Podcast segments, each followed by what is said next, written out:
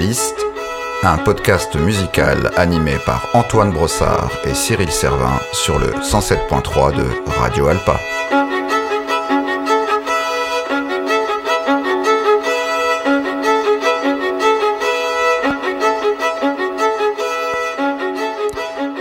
Épisode 6, le voyage en Orient.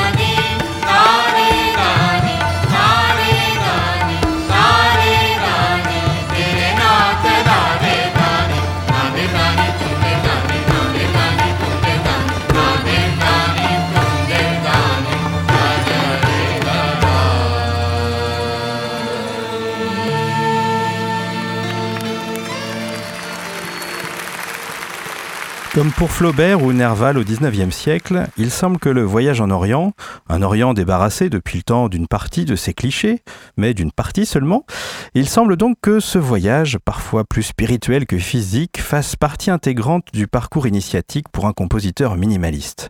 Et une incontournable étape de ce parcours, c'est bien entendu l'Inde. Oui, on avait écouté à la fin de notre épisode précédent Terry Riley et La Monte Young accompagnant leur gourou, le Pandit Pran Nath. Et pour débuter cet épisode-ci, Antoine, tu as choisi une composition du célèbre Ravi Shankar. Effectivement, c'était le titre Tarana, chanté sur des syllabes purement musicales, un extrait de l'album Inside the Kremlin. Alors j'ai choisi celui-ci plutôt que Passages, qui signera en 1990 la seule collaboration au disque de Glass et Shankar, qui se connaissent pourtant depuis les années 60. Mais Passages me semble malheureusement assez fade, alors qu'Inside the Kremlin témoigne d'une autre collaboration de Shankar avec des musiciens occidentaux. En juillet 1988, pour clôturer en grande pompe un festival d'1 an sur l'Inde, le virtuose du sitar se produit, entouré de la fine fleur des musiciens indiens de la jeune génération, mais également de musiciens russes de haute volée dans le palais de la culture au Kremlin. Et puis, le producteur du disque n'est autre que Kurt Munkakshi, fidèle ingénieur du son et producteur du Philip Glass Ensemble. Ah oui, on reste en famille. Exactement. Et d'ailleurs, Glass évoque une sorte de relation presque filiale avec Ravi Shankar. Il se revendique comme son élève tout autant que celui de Nadia Boulanger. Et il parle d'eux comme de 2 anges gardiens. Le fait de s'inscrire de cette façon dans plusieurs traditions musicales à la fois se retrouve chez nos 4 minimalistes canoniques. Tu parlais tout à l'heure, Cyril, de Riley et Young avec Pran Nath et la musique indienne, et on pourrait aussi penser à Reich avec le gamelan balinais dont nous parlerons tout à l'heure, ou la cantillation hébraïque. Bon, là où le cliché orientaliste repointe parfois le bout de son nez, c'est quand cela est associé comme une évidence avec le caractère spirituel de leur musique. Bah oui, l'Orient, c'est forcément mystique, hein. Donc bon, ça sera au programme d'un autre épisode. Mais pour revenir à Philip Glass et Ravi Shankar, voici une anecdote qui illustre bien l'importance musicale de cette ouverture sur d'autres traditions savantes. Nous sommes à Paris, hiver 1965. Glass est embauché pour transcrire la musique écrite par Shankar pour un film expérimental, Chapakwa. Glass ne connaît ni Shankar ni le joueur de tabla qui l'accompagne à Laraaji. Il ne s'est jamais vraiment intéressé à la musique indienne. C'est un brillant étudiant américain venu parfaire son apprentissage auprès de Nadia Boulanger, comme beaucoup de compositeurs importants du XXe siècle. Le hic, c'est qu'il ne parvient absolument pas à transcrire cette musique, malgré les explications patientes d'Alaraka. La structure rythmique lui échappe complètement. Puis, soudain, c'est le déclic, et Glass en parle vraiment comme d'une révélation. Il comprend qu'on peut concevoir, théoriser et jouer la musique bien différemment de tout ce qu'il a connu jusqu'alors. Et ce qu'il apprend auprès d'Alaraka sera la base du processus additif qu'il expérimente dans ses premières compositions. Grosso modo, il s'agit d'ajouter ou de retrancher des temps aux phrases musicales qui se répètent, ce qui engendre des variations de motifs. Après Paris, Glass accomplit pour de bon son voyage en Orient. Il traverse l'Europe, puis l'Asie mineure. Et puisque les clichés ont la peau dure, déjà attirés par le bouddhisme, une fois arrivé en Inde, il ira bien sûr à la rencontre des moines tibétains en exil. Vous écoutez Minimaliste sur Radio Alpa 107.3 FM Le Mans ou radioalpa.com.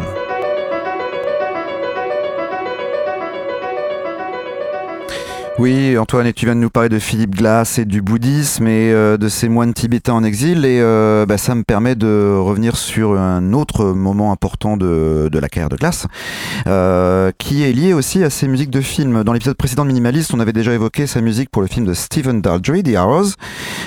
C'était une de ses BO les plus connues qui avait été nommée aux Oscars. Or, 5 ans avant The Hours, Philip Glass avait déjà vu l'une de ses musiques nommées aux Oscars avec Kundun. Et pour une fois, ce n'est pas le musicien qui a été contacté par l'équipe du film, mais bien lui qui prend les devants en se rapprochant de Martin Scorsese, le réalisateur du film. Alors, ayant eu vent d'un projet du réalisateur autour de la jeunesse de Tenzin Gyatso, le 14e Dalai Lama, Glass ne veut pas laisser passer une telle opportunité. Son engagement pour la cause tibétaine est connu, de ses premiers voyages initiatiques à la fin des années 60, à l'ouverture de la Maison du Tibet, qu'il a confondée avec Richard Gere. Glass a rencontré personnellement le Dalai Lama, jouant lui-même à l'orgue sa pièce Mad Rush à l'automne 1981 lors de la première venue du guide tibétain à New York. Le musicien est un soutien affiché du peuple tibétain face à l'oppression de la Chine et dans une proximité spirituelle avec le bouddhisme tibétain. Alors, sans doute porté par son enthousiasme, Glass parvient non seulement à convaincre Scorsese de lui confier la bande-son, mais il réussit à lui imposer une méthode peu orthodoxe pour un film hollywoodien. Il écrira la musique sur la base du scénario, avant même que les images soient tournées. Je vous lis des extraits du livre de Sylvain Fanet, Philip Glass, Accords et désaccords, qui nous raconte un petit peu le résultat de cette bande originale. Jouant habilement sur les codes de la musique de film et la multiplicité des instruments traditionnels et technologiques, s'y mêlent flûte, cordes, vent, célesta, glockenspiel, synthétiseur, voix, la musique n'illustre pas les images mais entre en résonance avec elles. Elle est aussi le symbole d'un Glass qui a réussi à dépasser les contraintes de la musique minimaliste. Les structures répétitives sont toujours présentes mais elles font corps avec une orchestration plus complexe. La présence des chœurs de moines tibétains avec leur voix de basse gutturale, l'utilisation des percussions et des trompes creuse en profondeur l'atmosphère du film. Mais ils apportent aussi des motifs nouveaux dans le travail du compositeur, projetant par moments l'auditeur dans un climat délicieusement ténébreux. On voit que Sylvain Fanet, là, est très très fan de cette BO. Donc une autre citation du livre, familier des musiciens tibétains, le compositeur trouve son inspiration aussi dans son travail antérieur, l'opéra Satyagraha, qu'il a composé 20 ans plus tôt et qui évoque la vie de Gandhi et le choix de la non-violence, cette même voie qu'emprunte le Dalai Lama. Là, titre personnel, on pourrait aussi rajouter la trilogie des Katsi, les bandes originales des films, des documentaires de Godfrey Adjo, oui. Koyaanisqatsi, Katsi. Voilà, donc là-dessus aussi, sur les deux premiers volets au moins, Glass est inspiré de son travail antérieur, et du coup, c'est là qu'on se rend compte qu'il y a une vraie rencontre entre deux esthétiques, cette esthétique tibétaine et l'esthétique de Glass elle-même. Je vous propose d'écouter un extrait de cette bande originale très notable dans l'œuvre de Glass avec le titre « Caravan Moves Out ».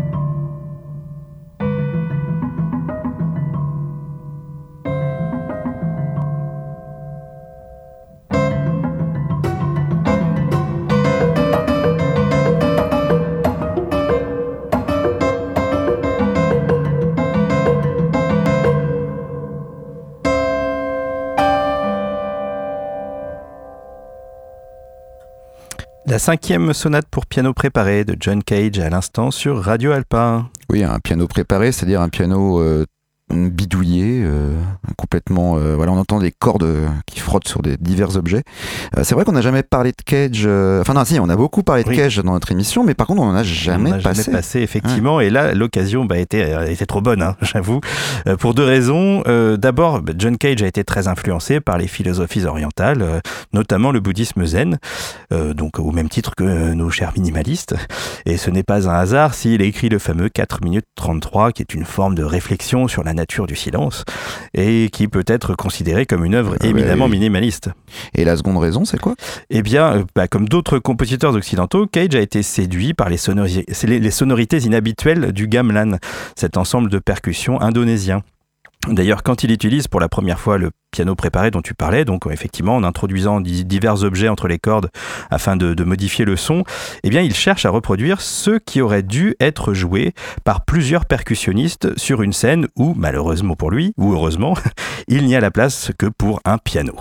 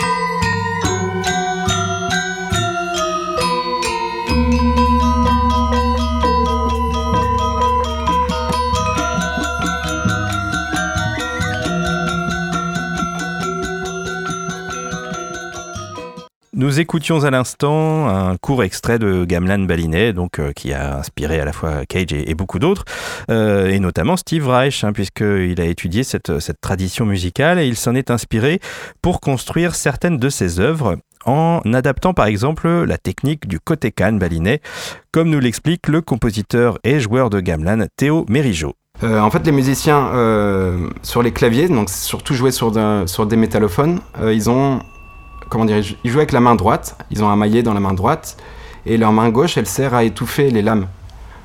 S'ils ne le font pas, ça ferait une sorte de cacophonie assez belle d'ailleurs, mais où tout résonne. Et en fait, du coup, ils sont un peu bloqués par le fait qu'ils aient qu'une main. Donc ils ne peuvent pas aller très vite et c'est une musique, ils adorent aller très vite, donc c'est une musique extrêmement véloce. Et donc ce qu'ils ont trouvé, et qui est un peu à l'image de la société balinaise où c'est une société extrêmement collective, c'est de se baser justement pour pouvoir aller vite sur le marteau de l'autre en fait. Donc à deux musiciens, ils vont utiliser la vitesse de chacun des musiciens pour pouvoir aller deux fois plus vite.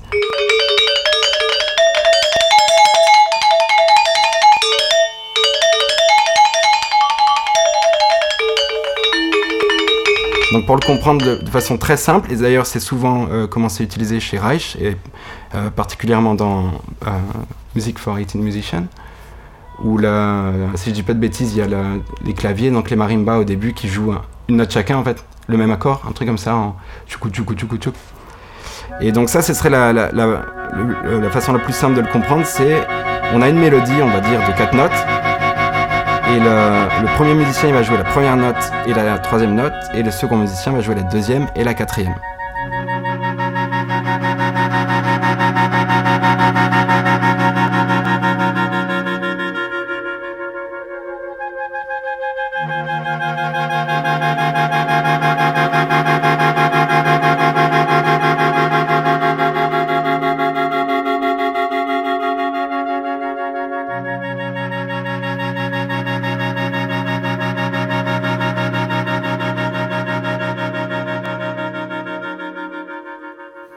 Nos auditeurs avisés auront remarqué qu'il ne s'agissait pas des premières mesures de Music for 18 Musicians, mais d'une autre pièce que Reich a composée avec cette même technique comparable au kotekan balinais.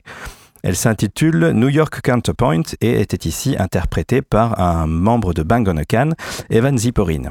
Alors, me direz-vous, pourquoi ce choix ? Eh bien, pour le savoir, poursuivons avec Théo, et j'en profite pour préciser que le titre de l'opéra qui ne lui revient pas pendant l'interview, c'est A House in Bali. Est-ce qu'il vous semble que maintenant, avec la génération des compositeurs de gamelan vivants, il y a une influence qui est en retour un petit peu de certaines musiques répétitives occidentales sur ces compositeurs? Je pensais par exemple à Dewa Alit.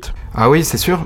Déjà, Dewa Alit, il a fait ce projet avec Evan Ziporyn, je ne sais pas si vous connaissez, qui est un clarinettiste et compositeur, et ils ont fait ensemble un opéra qui s'appelle une chambre, mince, comment il s'appelle cet opéra? Et donc il y avait Bang on a Can, un petit ensemble instrumental, et Ziporyn il dirigeait l'ensemble et il a écrit la musique, et ça répondait avec Dewa Alit qui était sur scène avec son gamelan. Donc Dewa Alit il connaît donc Evan Ziporyn, et bien sûr qu'il connaît Steve Reich aussi, mais Dewa Alit c'est quand même un exemple assez spécial dans dans la culture balinaise, quoi. C'est quand même quelqu'un qui est allé très loin, a des chemins que à lui, donc il a une sorte d'identité. On peut pas dire que ce soit pareil pour tous les balinais. Mais par contre, au niveau de la musique contemporaine, je pense que la musique minimaliste américaine, c'est celle qui est la plus connue à Bali, ça y a pas de doute. Et aussi Ziporyn, il a composé des pièces pour ce gamelan, la Sumararati, qui est un gamelan très connu. Il utilisait des principes de Steve Reich, donc ça sonne extrêmement Steve Reich pour un gamelan, et en fait on se rend compte que quand même c'est pas du tout pareil, quoi.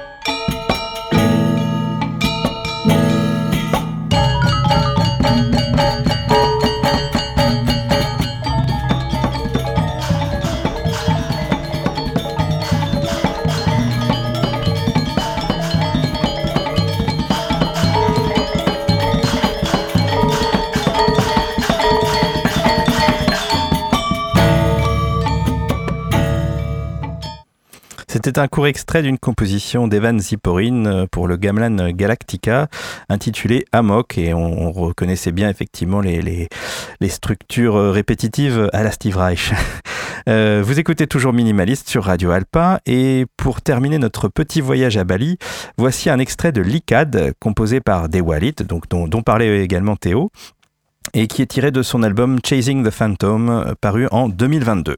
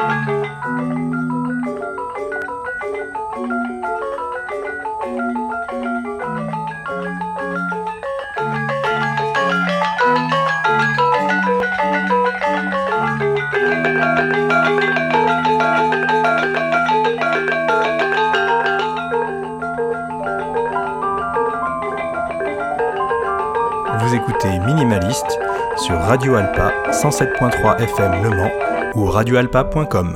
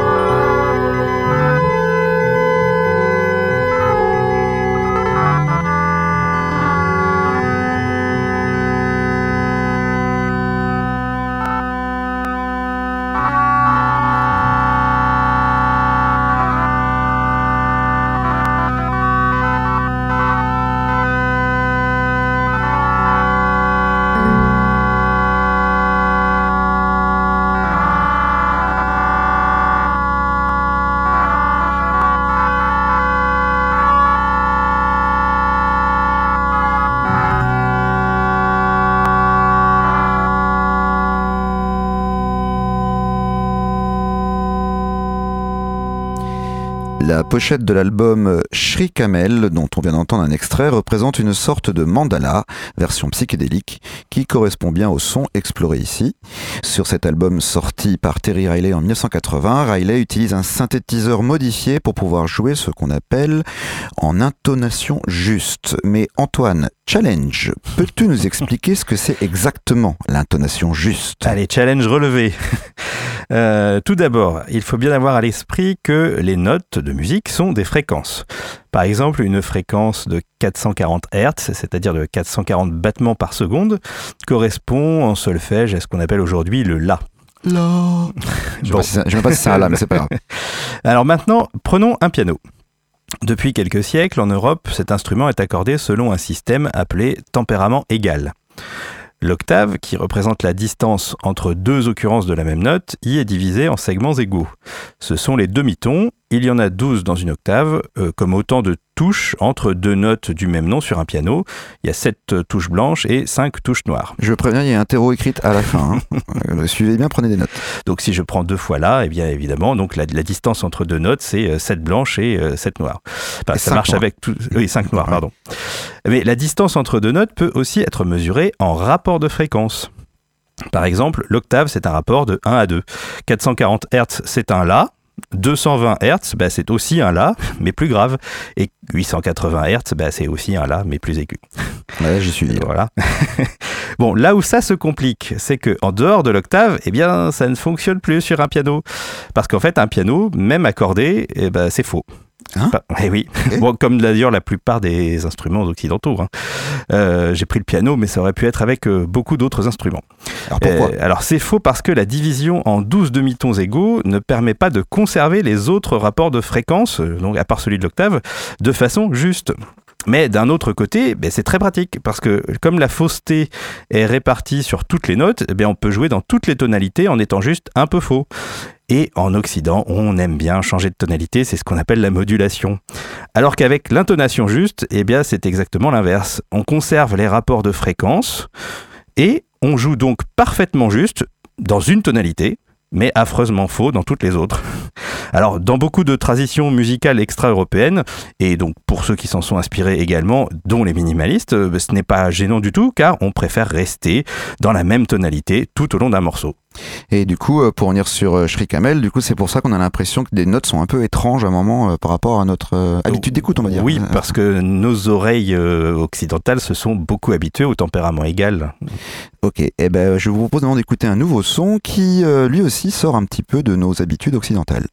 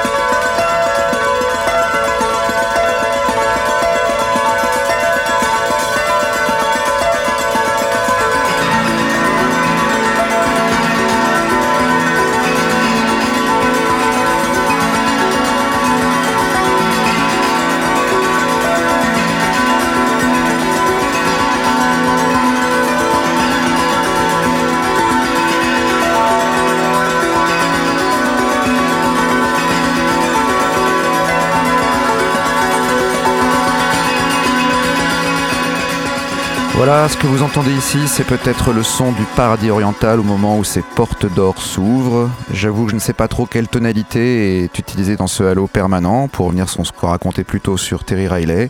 Ce que je sais par contre, c'est que les gammes pentatoniques asiatiques et les gamelans balinais, qu'on a entendu aussi tout à l'heure, ont beaucoup inspiré l'auteur de cette pièce, qui n'est autre que Laraaji.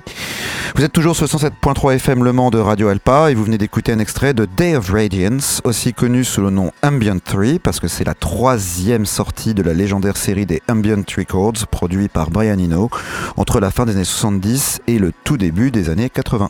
Oui, et Cyril, est-ce que tu peux nous dire qui est ce Laraaji qui est donc produit ici par Brian Eno ? Eh bien, Laraaji, c'est au départ Edward Larry Gordon, un afro-américain multi-instrumentiste qui a grandi dans le New Jersey, un touche-à-tout qui a pratiqué la flûte, le violon, le chant choral, la guitare, le piano ou encore le trombone, a bifurqué un petit moment vers le stand-up et la comédie, oui c'est assez étrange ça, avant d'avoir une révélation un jour en écoutant ce qu'il appelle sa voix intérieure. Une voix intérieure qui, vous allez le voir, a souvent été de bons conseils pour lui. Dans le besoin, Edward Gordon veut un jour remiser un de ses instruments chez un prêteur sur gage. Mais là, au lieu de prendre l'argent, il voit à travers la vitrine un nouvel objet qui semble l'appeler. Cet objet, c'est une auto-harpe, une sorte de sitar dont on peut bloquer les cordes pour en laisser d'autres résonner sur des accords précis. C'est un instrument qui est beaucoup utilisé dans la musique traditionnelle des Appalaches, dans le bluegrass ou encore la folk de ce coin-là des États-Unis. Et donc, suivant son instinct, Edward Gordon échange ainsi l'argent qu'il vient de gagner contre cette auto-harpe, commence à la bidouiller pour lui faire revenir à sa fonction première de sitar, puis utilise des petits marteaux en bois pour la faire résonner. Gordon fait ensuite la manche à New York en jouant de cet instrument au Washington Square Park. Il utilise également un magnétophone pour amplifier les sons qu'il produit et lorsqu'il joue, il rentre en transe ou en méditation. La voix de ce personnage très particulier dorénavant trouvée, et il n'en sortira jamais. Il appelle cela la science religieuse de l'esprit ou la prière scientifique. Et c'est un état d'esprit qui lui souffle l'idée qu'il va bientôt rencontrer les bonnes personnes. Un jour, un couple de passants le remarque dans la rue et l'invite à dîner. Durant le repas, le couple évoque au passage un certain Brian Eno, qu'Edward ne connaît pas du tout. Quelques jours plus tard, alors qu'Edward joue comme d'habitude les yeux totalement fermés, c'est un autre passant qui le remarque. Et ce passant, c'est bien justement Brian Eno lui-même, tellement impressionné qu'il n'ose interrompre le musicien dans sa méditation, et dépose donc au milieu des pièces de monnaie par terre un petit mot accompagné d'un numéro de téléphone. Laraaji n'ouvrira les yeux que beaucoup plus tard et lira sur ce bout de papier la proposition suivante : souhaiteriez-vous participer à un projet avec moi ? Signé Brian. La suite, vous la devinez, c'est qu'Ino va mettre tout son talent de producteur pour illuminer le travail de Laraaji à l'aide d'harmoniseurs, de chambres d'écho ou encore grâce à son travail sur la vitesse des bandes enregistrant la performance. Deux anecdotes pour finir. Tous les albums qui font partie de cette série Ambient utilisent la même idée pour leurs pochettes. Il s'agit de gros plans sur de vieilles cartes topographiques de la Terre publiées par la NASA. Sans trop savoir pourquoi, Laraaji choisira pour la pochette de son album à lui un espace topographique coloré qui lui rappelle la forme d'amibes ou de leucocytes. Ce n'est que par la suite qu'il se rendra compte que le gros plan en question, il zoome en fait sur les zones montagneuses du Tibet. Ouais, on est revenu au Tibet en fait. La enfin, boucle est bouclée. Voilà. Et enfin, sachez que Day of Radiance a été à l'origine d'un phénomène un peu étrange au Japon, paraît-il, où des groupes de jeunes gens se rassemblaient pour des sortes de cérémonies où ils écoutaient l'album en boucle en consommant du hashish, le tout dans le noir le plus complet. Donc le mysticisme de Laraaji aurait donc un lien privilégié avec l'Orient et sa philosophie, voire même avec certains de ses clichés les plus tenaces. Au passage, on avait commencé l'émission par un cliché.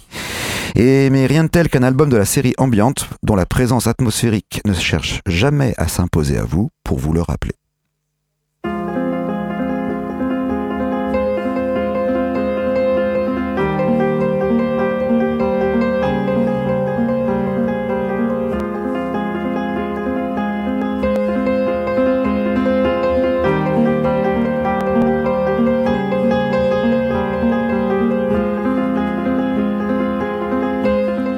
Ouais, on vient de le voir avec le dernier exemple dont on a parlé, Laraaji.